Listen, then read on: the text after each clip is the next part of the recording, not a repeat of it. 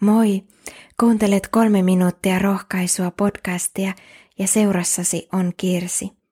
Vanhan testamentin valitusvirsien kirjoittaja kuvaa aikaamme Jumalan käsissä näin. Herran armoa on se, että vielä elämme. Hänen laupeutensa ei lopu koskaan. Joka aamu Herran armo on uusi, suuri on hänen uskollisuutensa. Sieluni sanoo, Herra on kaikkeni, häneen minä turvaan. Herra on hyvä sille, joka panee toivonsa häneen, sille, joka häntä etsii. Hyvä on hiljaisuudessa toivoa apua Herralta. Jokainen päivämme on Jumalan kädessä. Hän tietää elämämme kaikki päivät, ennen kuin niistä yksikään oli edes luotu. Hänen armonsa ja laupeutensa varaan saamme jättää alkaneen uuden vuoden, sen jokaisen päivän, jokaisen hetken, aina siihen saakka, kun hän ottaa omansa luokseen, iankaikkiseen kotiinsa taivaaseen.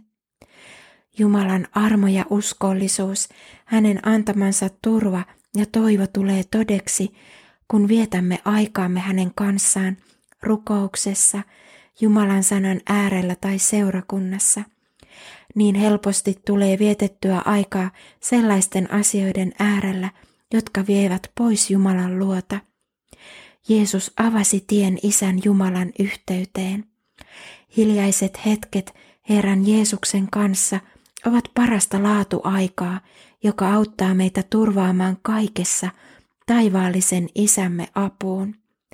Rukous ja sanan äärellä oleminen antaa Jeesukselle tilaa ja mahdollisuuksia tulla elämämme jokaiseen päivään turvaksi ja toivoksi. Saamme ikään kuin taivaalliset koordinaatit, jotka auttavat matkan tekoa elämässämme ja arjessamme. Päivittäinen rukouselämä on kuin taivaallisen hapen hengittämistä, minkä varassa jaksamme. Rukoillaan. Kiitos rakas Jeesus, että vielä elämme ja se on armoasi. Kiitos tästäkin uudesta armon päivästä – Kiitos Herra, että sinä olet uskollinen ja laupias. Rakas Herra Jeesus, tule meille kaikeksi. Haluamme turvata sinun elämämme ja tämän maailman myrskyjen keskellä. Haluamme antaa kaiken kunnian ja kiitoksen sinulle Jeesus. Aamen.